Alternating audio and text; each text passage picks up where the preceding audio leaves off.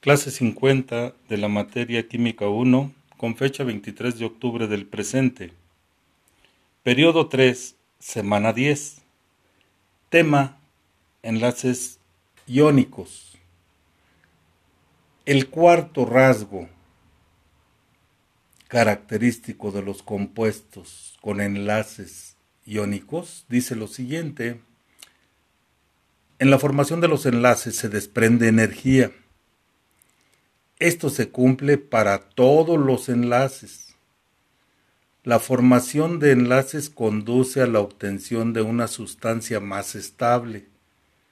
Durante la formación de un gramo de cloruro de sodio, a partir de los átomos constituyentes sodio y cloro, se liberan 7.06 kilojoules o 1.69 kilocalorías de energía.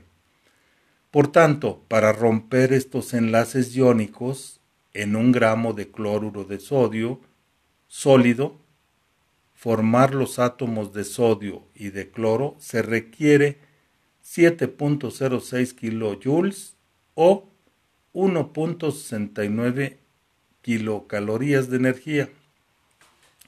El quinto rasgo.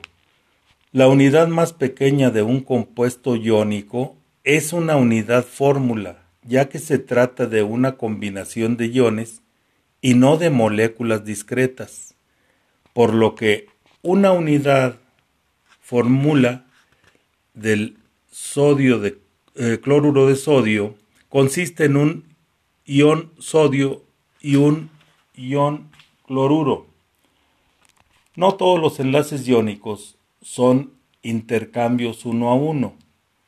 La unidad fórmula de óxido de sodio Na subíndice 2 O se forma cuando dos átomos de sodio transfieren uno de sus electrones al átomo de oxígeno.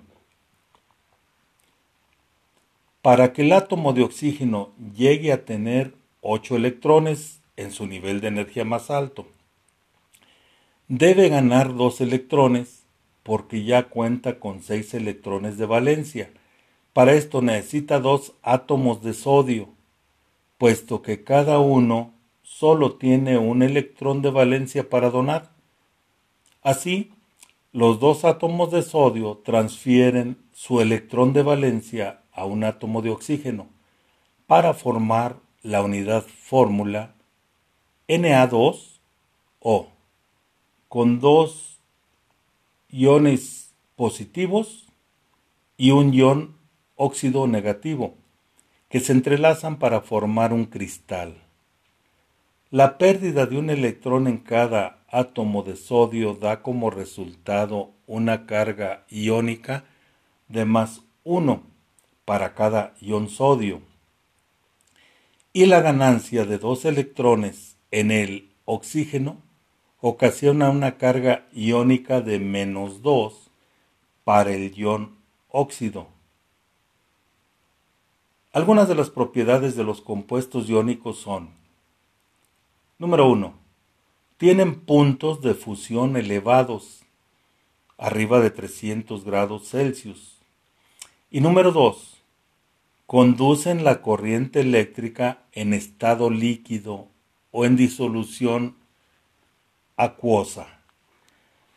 Ahora, si nosotros hacemos una reflexión sobre estos tipos de enlaces, podemos ver que sus características, cuando están como elementos en nuestra tabla periódica, son muy diferentes a cuando hacemos la unión para formar dicho enlace iónico.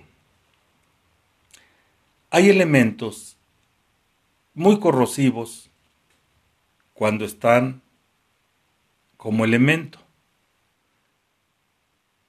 Cuando se unen y forman un enlace iónico, es sorprendente, porque incluso pueden ser comestibles.